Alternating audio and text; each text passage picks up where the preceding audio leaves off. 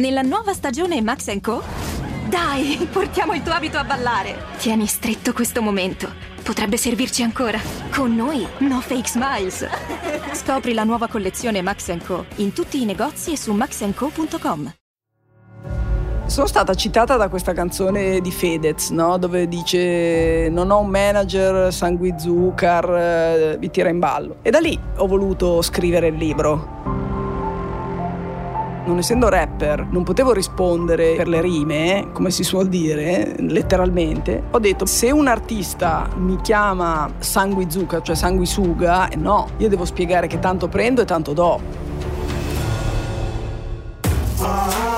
Purtroppo non esiste una scuola che ti insegni a gestire il successo e per questo ho deciso di realizzare questo podcast che parla di rinascita, facendo un viaggio nella vita di personaggi noti che mettono a disposizione la loro storia per aiutarci a cadere meglio. Oggi avremo il piacere di fare un viaggio con Paola Zucker, una delle manager più influenti della scena rap italiana, che sta dietro, con discrezione e grande cultura musicale, a successi come Fabri Fibra, Marrakesh e Madame. Premendo il tasto Segui potrai rimanere aggiornato su tutte le nuove storie in uscita. Io sono Luca e questo è One More Time.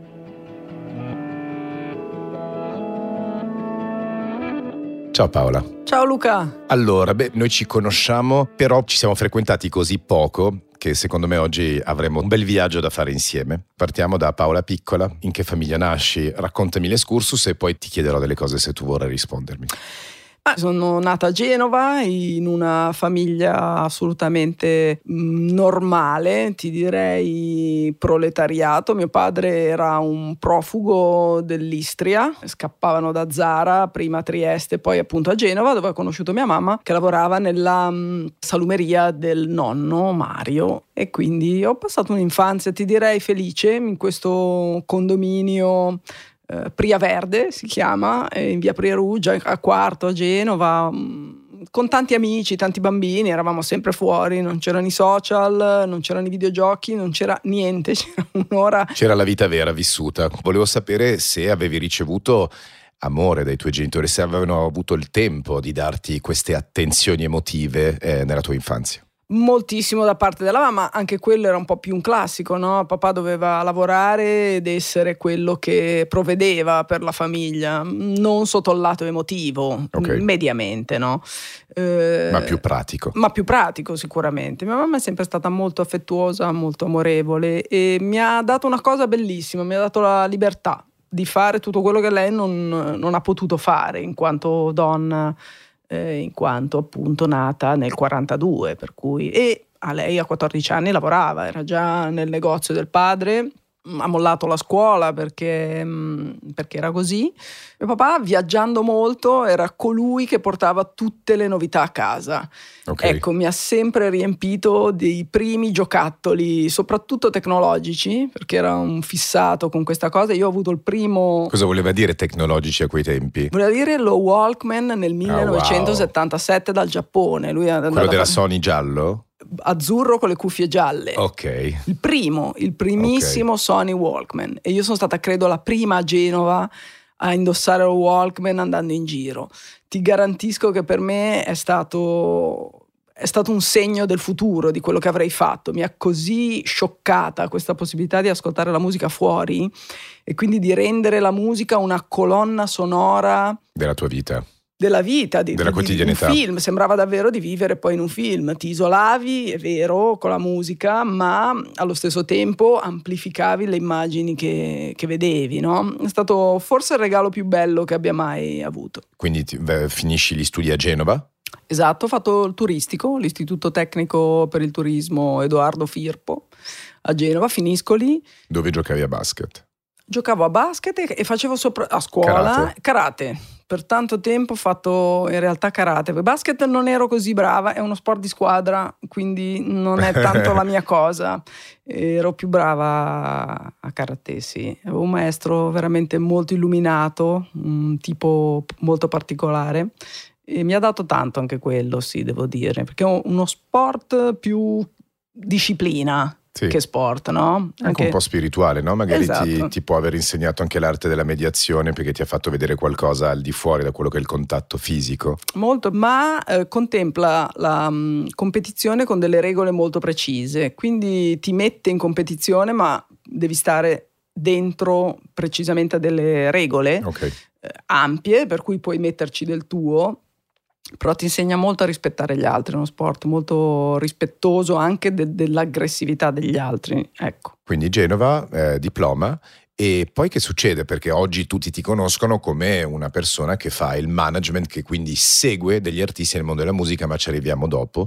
Però raccontami tutte le tappe per arrivare lì, laddove tutti ti conoscono come cintura nera, così torniamo al karate, di, di, di, un mondo verticale come la musica. Eh sì, è successa una cosa strana, appunto, incentivata da mia mamma, che come ti dicevo è una persona particolare, perché comunque pur stando a casa ha pensato bene una sera di mh, mm, invitare a cena un marine americano. Ok si poteva all'epoca, arrivavano tante navi al porto di Genova, tante navi militari e per, diciamo così, mh, forse anche intrattenere, far fare qualcosa a questi ragazzi molto giovani che arrivavano al porto, cercavano le, le, di, di, di, facilitare, diciamo, la connessione col territorio e gli abitanti. E io camminando, sapendo ci sarebbe stata questa cena organizzata, eh, si chiamava USO, questa organizzazione. Okay che appunto si sistemava e, mh, questi marine a casa del, delle persone che volevano conoscere altri, altre persone, altri mondi, altri punti di vista.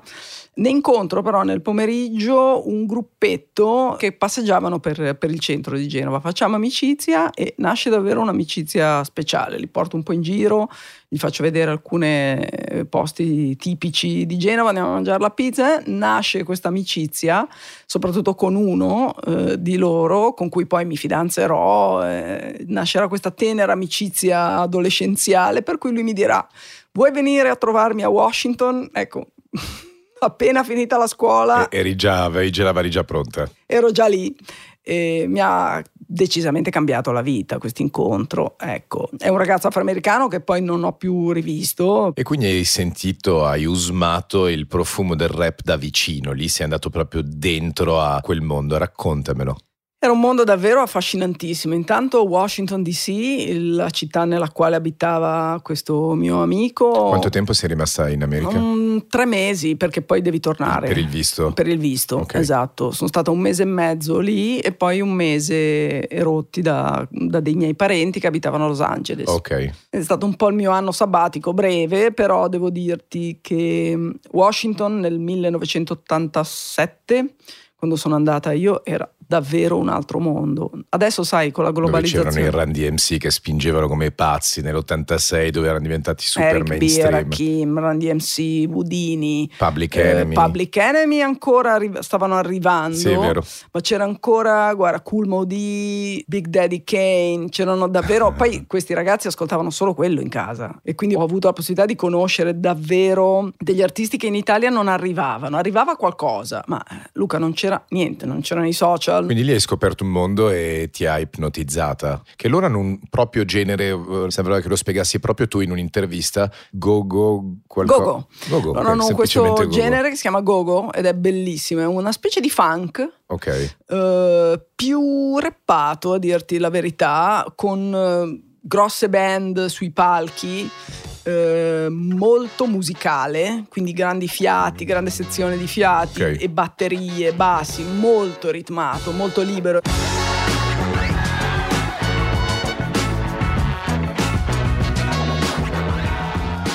Vai a Los Angeles, qualche altra contaminazione lì o invece lì era più una Beh, vacanza? In realtà sì, guarda, ti dico, tra l'altro appunto 87, poi 88, in realtà poi sono tornata tutti gli anni, ho visto anche crescere questa tensione, io non abitavo in un quartiere difficile assolutamente, okay.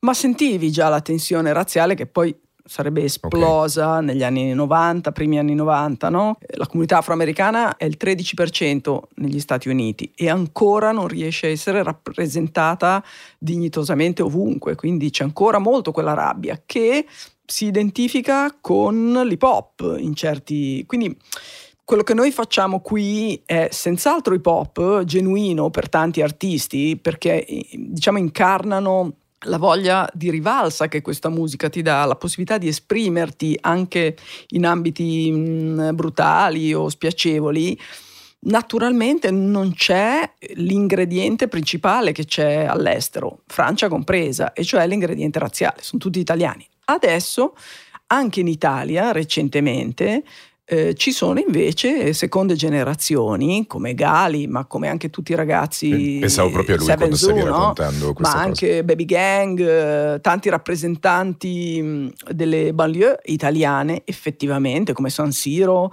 Rozzano, cioè ci sono effettivamente dei quartieri che tentano anche, come è sempre successo per il mondo, di rappresentarsi anche attraverso la musica con tutte le proprie identità che sono non eh, propriamente italiane, sono italiani, ma vedi anche la questione della seconda mh, generazione che non riesce, pur nascendo qui, frequentando le scuole qui, ad avere i documenti qui. Ecco, tutte queste cose finiscono poi nella musica, magari non direttamente, non esplicitamente fanno una richiesta politica come poteva essere il rap degli anni 90 che incarnava anche lo spirito dei centri sociali più che delle banlieue. Ti posso chiedere un momento tutorial? Perché hai usato due termini, hai parlato di musica, di sfaccettature, quindi qua si parla di trap, di emo trap, di rap, di hip hop. Mi spieghi la differenza tra un termine e l'altro così almeno lo sappiamo poi tutti? Beh, allora il termine hip hop abbraccia anche la cultura e non solo la musica e la cultura hip hop è fatta da tante, chiamiamole discipline, per, uh, così, per trovare un termine, che mh, permea tutti gli ambiti della vita. Ma urban, street, cioè prende... Allora, le discipline hip hop che sono il breaking, quindi Okay. la danza, i graffiti, il writing, quello che poi tra l'altro viene declinato anche in grafica, eh, l'abbigliamento, il DJ, quindi il fatto di suonare non con uno strumento vero e proprio, ma con lo strumento che è il giradischi, che può trasformarsi in uno strumento creativo. Eh, quindi mh, l'hip hop davvero è una cultura a, a 360 gradi, credo anche la cultura globalizzata più amata, perché non, non sempre le culture che vengono esportate poi sono così amate e riprodotte nei paesi che che contaminano. hanno contaminato poi tutti i mondi. Guarda, oggi il lusso si è ibridato completamente con lo streetwear, quindi con quella cultura di cui tu stai parlando, quindi si sta diramando in maniera sempre, sempre più ampia. Quindi i generi musicali sono uno dei figli del papà hip hop. Andiamo sui quindi, i generi. Qual è la differenza tra rap e trap, ad esempio? Beh, la trap è un sottogenere del rap, Ok. di fatto, quindi esatto, è un aspetto musicale che poi ha i suoi canoni estetici anche, quindi ha una sua propria moda, look, eh, estetica nei- nelle copertine dei dischi. È nata ad Atlanta e si è... La trap, dici? Sì, la trap è nata ad Atlanta. Più o meno quanto tempo fa?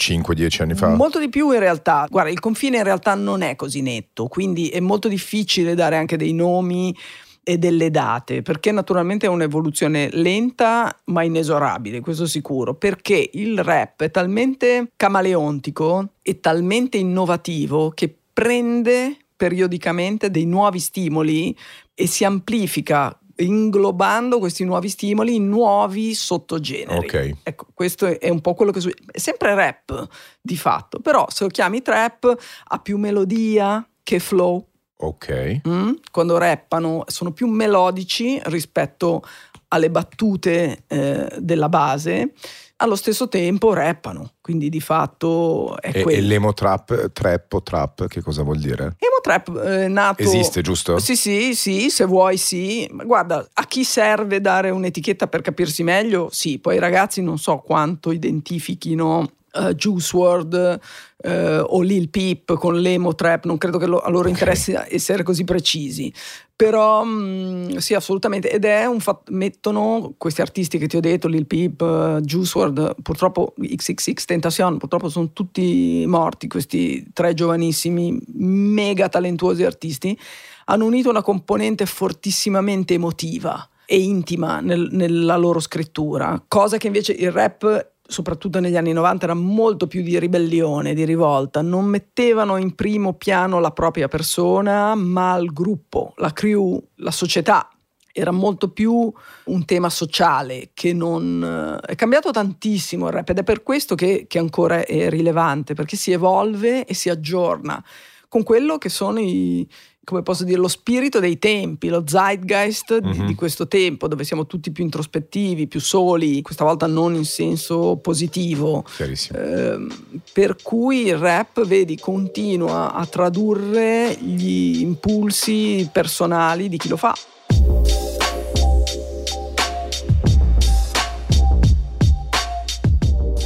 Torni dagli States, vai all'università, non so se mi hai detto la città prima, Milano. Sempre sono tornata a Genova, Sei tornata a Genova e hai studiato cosa? pedagogia. Ah, Ok, quindi hai switchato su un altro mondo. Totalmente, perché mi sono molto interessata di Volevi entrare un psicanalisi. po' nella psiche delle persone, Sì. ti è servito poi dopo. sì, decisamente. Ok, e, e quindi fai il tuo percorso normale. Hai qualche incrocio con il mondo della musica in quegli anni? Sì, eh, incontro in un negozio di dischi una fanzine che si chiamava AL. E io non so cosa voglia dire, una fanzine. Che meraviglia, che bello. Guarda, la fanzine era veramente una cosa controculturale dell'epoca, cioè dove non arrivavano i magazine, perché ricordiamo che ancora internet non c'era, Sì. dove non eh, arrivavano i magazine, arrivavano le fanzine, quindi erano dei ciclostile, delle riviste autoprodotte Ah, ok. Una roba ciclostilate, super fotocopiate, indie. super indie, che cercavano di colmare dei vuoti informativi di qualcosa. C'erano fanzine molto belle sullo skate, per esempio, perché il mainstream non si occupava di skate, ma aveva un suo un pubblico, no? Ok. Il rap non aveva un suo magazine all'epoca, ti sto parlando del 91, ma questo ragazzo fantastico che si chiama Claudio Brignole, un mio amico, tuttora amico di Genova, crea questa AL che io trovo in un negozio di dischi, manca farla apposta, apro e vedo Genova. Leggo e chi vuole collaborare scriva casella postale Vero, la casella eh, quindi ho postale. scritto una lettera, poi la lettera è tornata, tu- tutto con questi tempi dilatati di allora, no?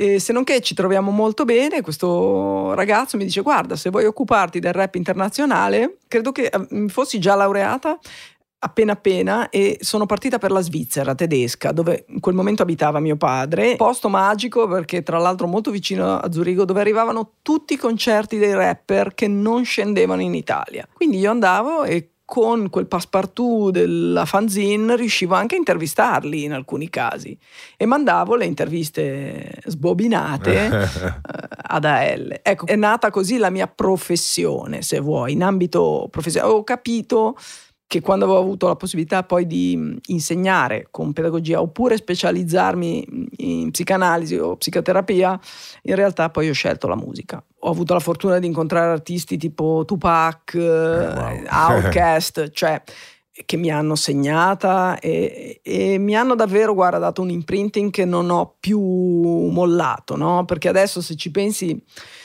è anche facile eh, fare del rap una moda perché è così popolare, ci puoi agganciare molti trick che possono renderlo più leggero, più pop. Il mio imprinting è davvero quello, è quello di Notorious B.I.G., di Tupac, di Outkast, di Tribe Called Quest, di persone che credevano che la musica fosse qualcosa di sacro, quasi. Oggi non è più così, ma... mm, nel senso non, non ne faccio una questione, è tutto diventato più leggero, più frivolo, c'è molta più eh, superficialità, ci sta e anche che la musica venga contaminata da questo segno dei tempi. Per me è sempre il messaggio nella musica che è importante, non mi piace personalmente la musica troppo superficiale. Ecco, che ti fa divertire, ti fa passare quel quarto d'ora, va bene, anche benissimo, ma ci deve essere sempre un po' quel traino. Tu sei più eh, fautrice del segui il tuo talento.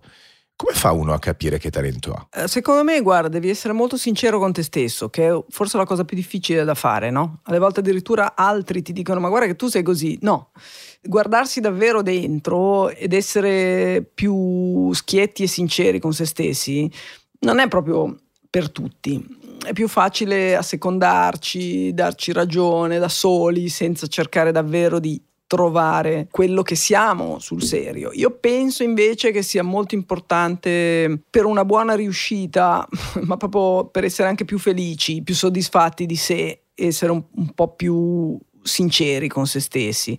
Molto spesso, tra l'altro, vieni un po' blandito da segui il tuo sogno. Qual è il tuo sogno? Se mi dai anche qualcosina, te lo realizzo. Però c'è veramente poca propensione all'ascolto, sono molto attratti dalla superficialità, dal volere tutto subito. È complicato oggi, anche se vedi qualcuno che ha un talento, eh, trovarlo con la cazzimma, perché è un termine che si fitta bene con il, l'argomento di oggi, quella cazzimma di fare, fare tutti i giorni esperimento, vado, non so, nel tuo mondo magari vado in studio. Mm, io ne ne vedo pochi con questa cattiveria dentro. Guarda, eh, in realtà mi capita di incontrare, parlare eh, anche a un livello interessante e intenso con eh, ragazzi de- giovani dell'età di mia figlia, stiamo parlando 17, 18, 19, 20, 22, 23. È una generazione che a me affascina molto, mi interessa molto, forse appunto perché ho una figlia di quell'età e di quella generazione Z, come viene chiamata credo che siano stati molto blanditi, molto comprati, molto brandizzati. Non voglio creargli per forza un alibi, ma penso che tutta questa superficialità gliel'abbiamo venduta noi perché abbiamo reso un mondo molto semplice e giocoso all'apparenza, cosa che invece non è, perché ci vuole molto il fare, l'impegnarsi. L'abbiamo reso tutto molto facile. Io ti dico la verità, sono molto critica sui social media, che forse appunto è il mezzo che loro utilizzano di più, no? E, che, e con il quale cercano di tradurre un mondo. Guarda, spero che un domani ci sarà scritto sui social come nei pacchetti di sigarette, nuoce alla salute, bisogna saperli usare, bisogna sì, farne un uso consapevole. Consapevole e una traduzione, perché quello che a noi all'epoca, appunto, il centro sociale chiamavamo la propaganda, no? mm-hmm. che all'epoca era solo pertinenza dei media, in realtà sono mezzi di propaganda e di convincimento, no? dove tutto sembra facile, dove tu vieni subito gratificato nell'immediato, posti una foto, poi sei ipnotizzato a vedere andrà bene, andrà male, è andata bene, c'è l'interazione. C'è c'è questa gratificazione immediata. La vedo narcotizzante perché poi mm, hai anche l'effetto sì. contrario, dal momento in cui non hai più quel consenso, Esattamente. è purtroppo uguale depressione.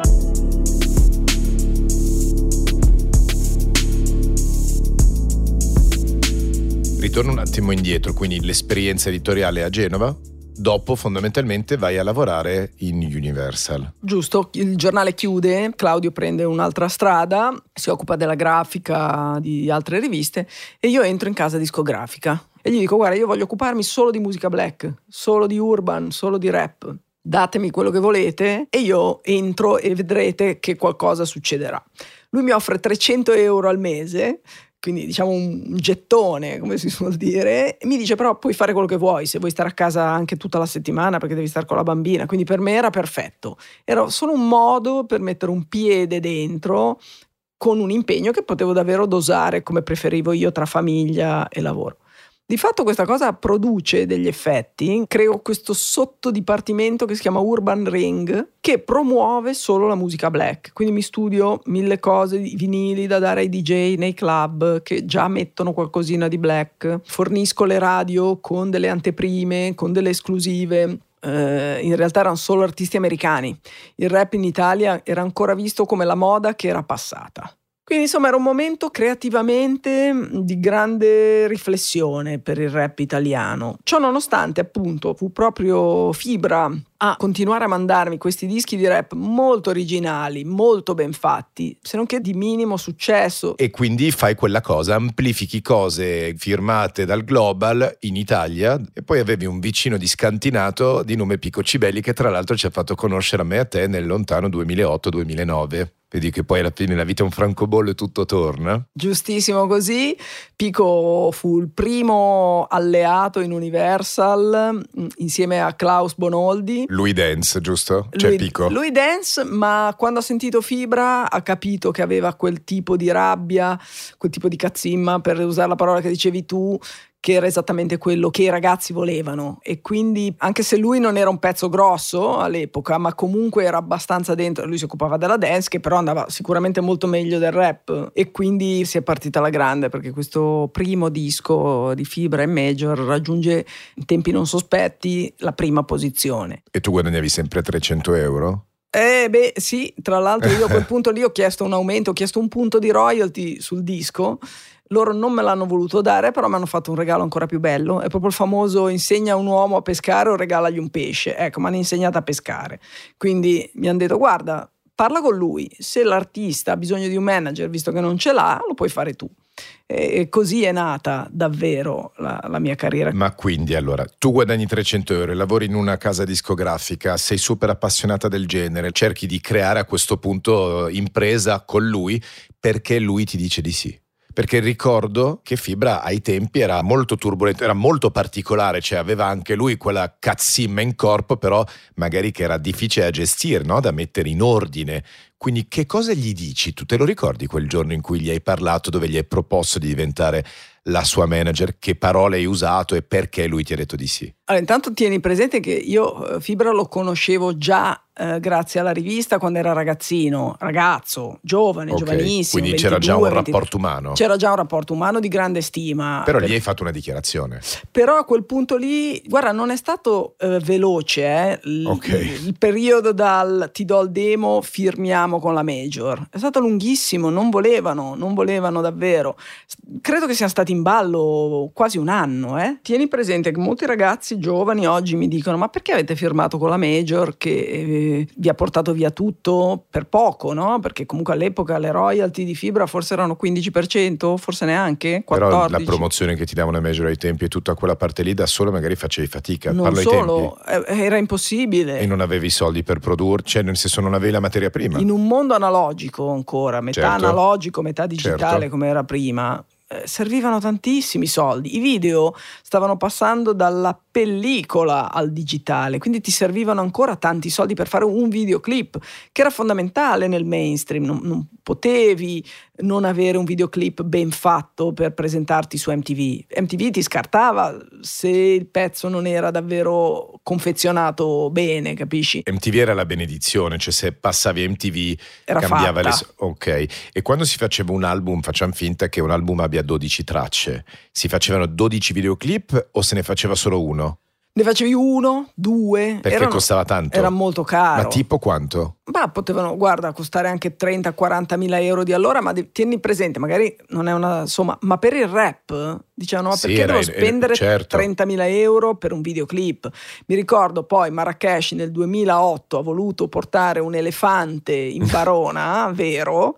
E il video era, era in pellicola. È costato molto di più, di, forse anche 50 mila euro. E grazie a quel punto lì poi il successo anche di Fibra aveva detto 2006? Eh, no, no, 2000, aspetta, cioè quando 2008. firmate con la Major? Con Marra 2008. No, no, no, con Fibra. 2006 che era l'anno in cui eh, erano i primi contratti importanti, Mondo Marcio, Fibra, erano i primi contratti rilevanti. Loro tre, Mondo Marcio, Fibra, Club Dogo e quindi poi a seguire della Dogo Gang Marrakesh. Quindi con Fibra ti accordi quindi non gli hai detto niente di speciale quel giorno perché comunque era un consecuzio di conversazioni che già esistevano da tempo, quindi si era già amalgamata una relazione concreta, forte. E quindi tu gli dici, guarda, ti va di avere una persona insomma che si dedica a te? Questo è? Esattamente così. Calcola che effettivamente ha fatto un affare a metà, perché comunque io dovevo eh, discutere i contratti per lui, ma non l'avevo mai fatto prima. Quindi lui si è fidato della mia buona fede, ma sicuramente non della mia competenza. Ho imparato sul campo.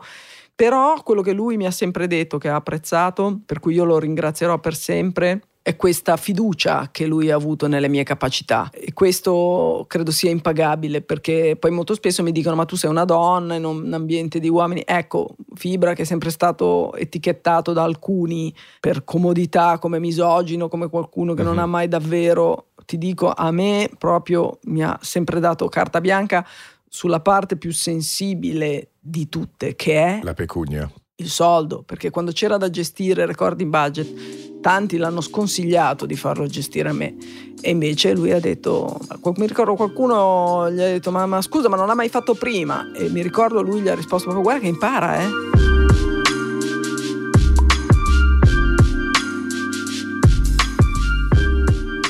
E lì crei Big Picture Management, giusto? Giustissimo. Che lui grafica il logo perché era un grafico prima.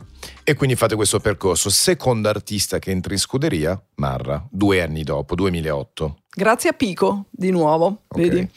Eh, Mar- eh, Pico ha riconosciuto subito l'enorme talento di, di Marra, che è, come vedi è incontenibile il suo talento, però semplicemente ha detto hai bisogno di ordine, nient'altro, della visione, no? come la chiami tu, ma l'ordine è fondamentale, perché Marra è un'esplosione di talento come fibra ma hanno bisogno appunto di un impiegato, perché poi alla fine ecco tutto questo romanticismo intorno ai manager, ma di fatto io faccio tanto lavoro impiegatizio, eh? anzi il mio ruolo è quello, mettere ordine nel loro talento che molto spesso è sinonimo di caos, no? di caoticità, perché comunque alla fine sono artisti. Ecco, infatti approfondiamo un po' questa parte, nel senso tu che ruolo hai in quella cosa lì? Come intervieni in quel processo per non essere invadente, ma essere anche incisiva, importante? Guarda, quando l'album prende forma, Sì. qui ci sarebbe da aprire una parentesi sulla difficoltà di far prendere forma ad un album e non a un singolo.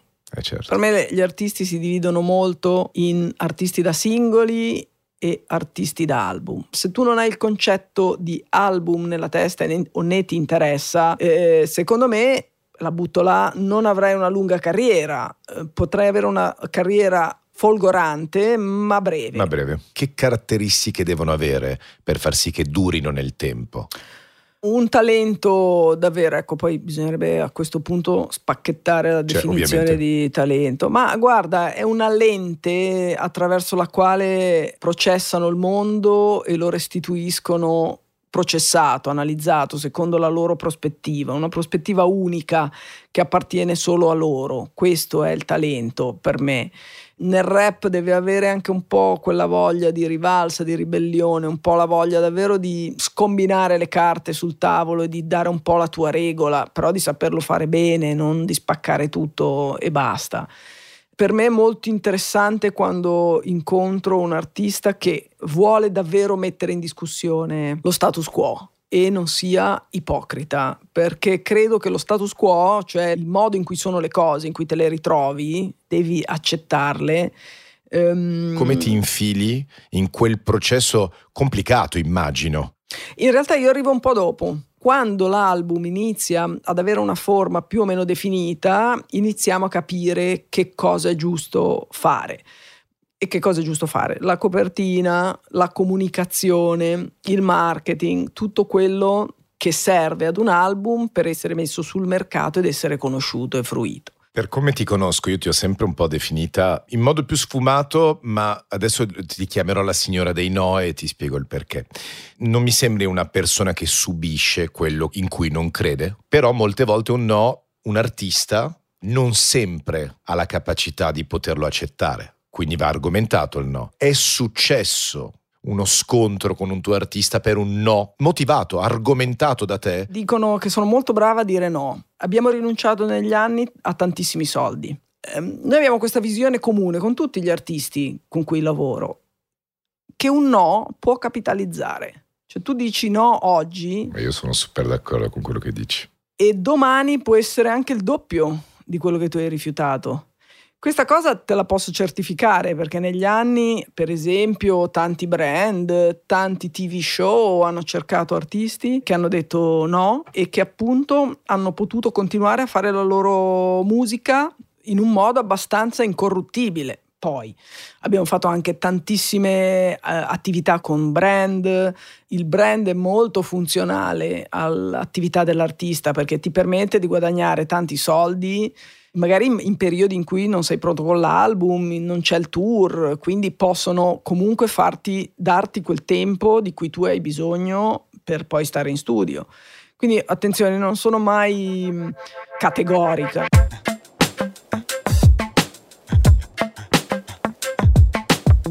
Tocco gli ultimi tre punti e poi abbiamo finito. Uno è sulle quote rosa. Ci ha impiegato 16 anni a trovarne una, nel senso che magari 14, da quanto tempo lavori con Madame? Sì, guarda, a 17, 4, 4 anni fa. Ok. Lei mi sembra qualcosa di molto largo per tutti, cioè nel senso che secondo me ha una capacità di, di attirare l'attenzione di mia madre, di mia figlia, di me stesso, perché un po' per come lei, un po' per la sua scrittura e quindi volevo capire che cosa ha lei in più di tutte per avere scelto lei come prima e nessuno appunto prima di lei. Quello che hai detto, per come è lei e per la sua scrittura, per la sua forma mentale. qui appunto eh, di cantanti donne ce ne sono tante anche tanto brave che cantano bene, ma devono avere un po' quella visione di cui parlavamo prima per lavorare assieme. Ho cercato tanto una ragazza che potesse incarnare quei principi che a me stanno a cuore e che secondo me hanno anche la capacità di funzionare davvero. E penso che lei sia stata l'unica davvero in questo momento. Se ci pensi, poi sono davvero troppo poche, troppo poche le ragazze, ancora adesso in realtà, che hanno la voglia e il coraggio di esprimersi davvero appieno.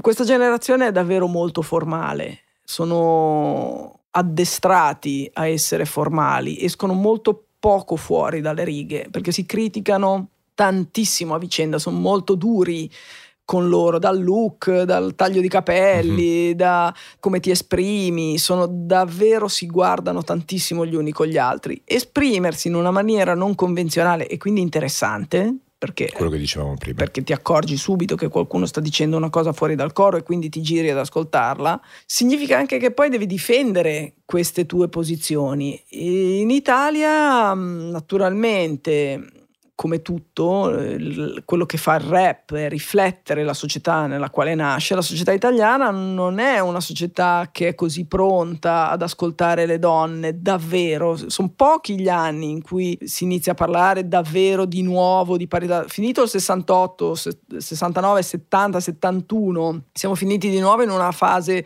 socio-televisiva pessima per le donne perché avevamo capito che solo con la parte estetica, che è quella poi più addomesticabile, eh, si poteva continuare un nostro discorso di emancipazione, ma non è così. Visto che abbiamo tutto realizzato un po' il tuo lavoro, no? per spiegarlo anche a chi si vuole cimentare un domani ed è attratto nel volerlo fare, Cosa deve fare uno sconosciuto per essere appunto preso sul serio? Guarda, dovrebbe avere un progetto già un po' più definito di un brano. Tantissimi, ma davvero centinaia mi mandano senti il mio pezzo, ma è assolutamente ingiudicabile, non, potresti essere la prossima promessa come una cosa assolutamente irrilevante. Oggi secondo me è molto importante farsi già un po' conoscere in qualche modo e definire un po' la propria identità, capire che cosa sei venuto qua a dire che cosa sei venuto qui a dimostrare. E poi calcolo anche questo, che molti ragazzi giovani che hanno magari una hit clamorosa, esposti così tanto, ma porca miseria, prendono uno schiaffone di fama che è anche quella brutta, perché non c'è solo quella mhm. bella, c'è un lato oscuro nella fama che tu conosci benissimo, che tocchi con mano con i ragazzi quando si espongono, quando vengono osannati. E questo introduce la mia domanda successiva, nel senso che non esiste una scuola, almeno io non la conosco, che ti possa insegnare come si gestisce il successo e normalmente il successo non ti avvisa quando arriva. Quindi rischia di travolgerti e il modo migliore, almeno per chi fa il tuo lavoro, che fa anche in parte il mio, è quello di dire vabbè il protagonista sei tu, io sto dietro, non ho bisogno di. E volevo parlare proprio di questo con te, nel senso che tu sei una persona molto riservata, perché nessuno sa i cazzi tuoi personali e io ti ammiro e stimo tantissimo per questo però a un certo punto hai deciso di metterti in gioco, mettendoci la faccia, quindi scrivendo un libro, facendo delle interviste. Ti volevo chiedere perché lo fai, cioè per quale motivo ti sei messo in gioco? Certo, guarda, ti spiego, veramente è nata da un'esigenza di raccontare meglio quello che faccio.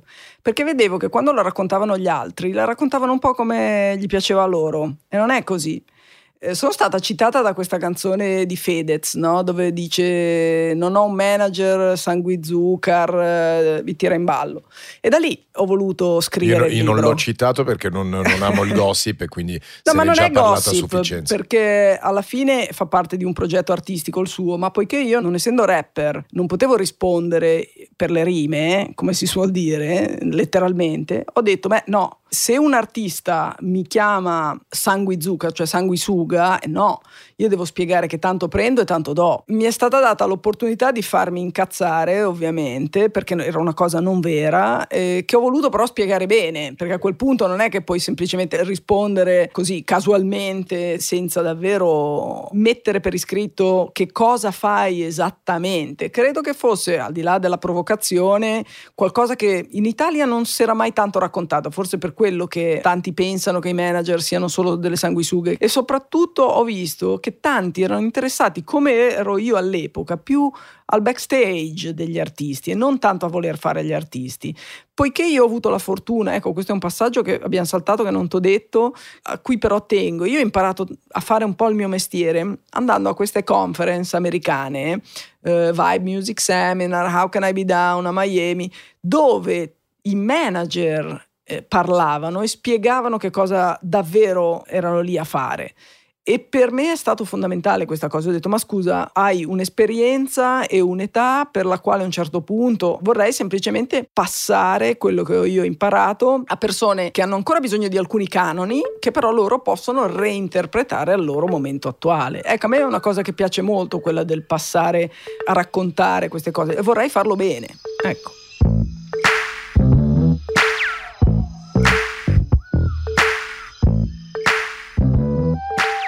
Posso farti un'ultimissima domanda, ma proprio perché parlavi di insenature tortuose, il peggior momento della tua carriera? Ce ne sono stati tantissimi, ecco, non magari così drammatici da dire basta, me ne vado, mi alzo, ho finito qua, però brutti, difficili, tanti, tantissimi. Devo, guarda, dire una frase che forse risuonerà scontata, ma davvero si va avanti più forti poi quando affronti questo tipo di difficoltà. Cavolo. Ma adesso parlavamo prima di, della censura di Fibra del primo maggio. E lì ho detto, ma, ma scusa, era il 2013 mi pare, ma come? Dopo tutti questi anni di carriera arriva ancora l'ennesima giudice del tribunale che non sa nemmeno di che cosa parla e fanno censura preventiva sul concertone del primo maggio. Il primo maggio che prima ci chiama, poi ci volta le spalle. Davvero è stato sconfortante, vuol dire che allora non avete capito qual è il linguaggio del rap, dove sta la controversia. Eh, I social media non erano ancora così forti da creare degli schieramenti che potessero in qualche modo supportarti se avevi ragione. Eh, avevamo ragione, però ho visto tanti ragazzi nei quali avevo magari più mm, fiducia, più speranza che portassero avanti il discorso, invece tanti si sono già... Tu dici snaturati? Sì, snaturati per poi perdersi forse nelle famose pieghe de- della fama di cui parlavo, perché è, norm- è normale, cioè è molto attraente la luce del riflettore per chiudere veramente, perché è la terza volta che te lo dico, però parlavamo di successo, un po' di ego e ti ha mai intaccata questa cosa? Vuol dire, si è mai montata la testa? Che leve ha toccato? Cioè, sei sempre riuscita a rimanere lucida, concentrata, solida? Perché non è facile. Perché adesso noi sorridiamo, ma non è facile. No, non è per niente facile. E io vedendolo così da vicino, avendo avuto la fortuna di, di toccarlo con mano, spero di sì, spero di sì. No, ma poi sai, credo che l'effetto peggiore ce l'ha sui più giovani. Più giovane sei, e meno sei preparato. Alla mia età sei davvero disilluso su, su, su, tante cose e forse le prendi anche col dovuto distacco che ti aiuta. Poi, guarda, tante cose sono illusioni, non mi ha mai interessato andare nei locali, andare nei ristoranti top, non sono quel tipo di persona, non sono nata a Milano, sono di Genova, Genova è una, una città che davvero è diversa, è estremamente diversa da Milano. Io voglio molto bene a Milano. Milano mi ha aperto le porte, è stata generosissima con me, voglio molto bene a Milano. Ma non è la mia città, non è il mio stato mentale. Sono un po' milanese imbruttita, mi dico, in certe cose, ma no, non penso solo al fatturato, ecco, non, non sono quel tipo di milanese imbruttito. al fatturato, così tipicamente milanese. Chiudiamo con un rito che avrei già sentito nelle altre puntate della stagione precedente, dove io ogni anno fondamentalmente mi scrivo una lettera, per essere molto pragmatico, come dicevamo prima, e non superficiale. Una lettera vuol dire di cose che mi piacerebbe realizzare nel, nel corso dei 12 mesi successivi. Utilizzo un servizio postale che me la fa recapitare appunto un anno dopo, e quindi riconosco la busta, dimentico completamente quello che ho scritto e faccio un bilancio, vedo se ho fatto cose diverse, se quelle mi hanno dato spunto per aprire nuovi scenari, se sono stato un po' troppo mm, eh, sedentario, cioè un bilancio vero, tra me e me, quindi nessuno legge, nessuno vede. E l'anno scorso facevo il postino per gli altri, vuol dire scrivi la lettera, la chiudi tu e io tra un anno te la faccio recapitare. Quest'anno abbiamo costruito questo box dove dentro c'è nient'altro che una penna, un foglio e una busta. Questo era un modo magari più pragmatico per darti un po' questo scrigno che magari ti tieni a casa e quando lo vedi sai che dentro è un box della concretezza, ci sei tu lì dentro. Volevo donartelo, sperando che questo ti aiuti a realizzare tanti progetti anche personali, di serenità, tutto quello che tu desideri dalla vita. Io Bellissimo. che ti conosco a livello eh, personale so quanto tu sei vera, concreta, i tuoi no mi hanno sempre attratto perché eh, noi lavoriamo insieme su un versante con i tuoi artisti dal 2009, quindi sono 13 anni e quindi sei sempre stata una persona come cerchi nei tuoi artisti di creare dei rapporti che durino nel tempo, che siano solidi e quindi per me sei una bella persona che spero che artisti ti potranno incontrare e potranno toccare con mano il, il tuo modo di costruire carriere. Grazie a te. Grazie, Grazie mille Luca. Se sei interessato a qualche contenuto inedito puoi seguire il profilo Instagram One More Time Podcast o scrivere personalmente a me su LinkedIn Luca Casadei.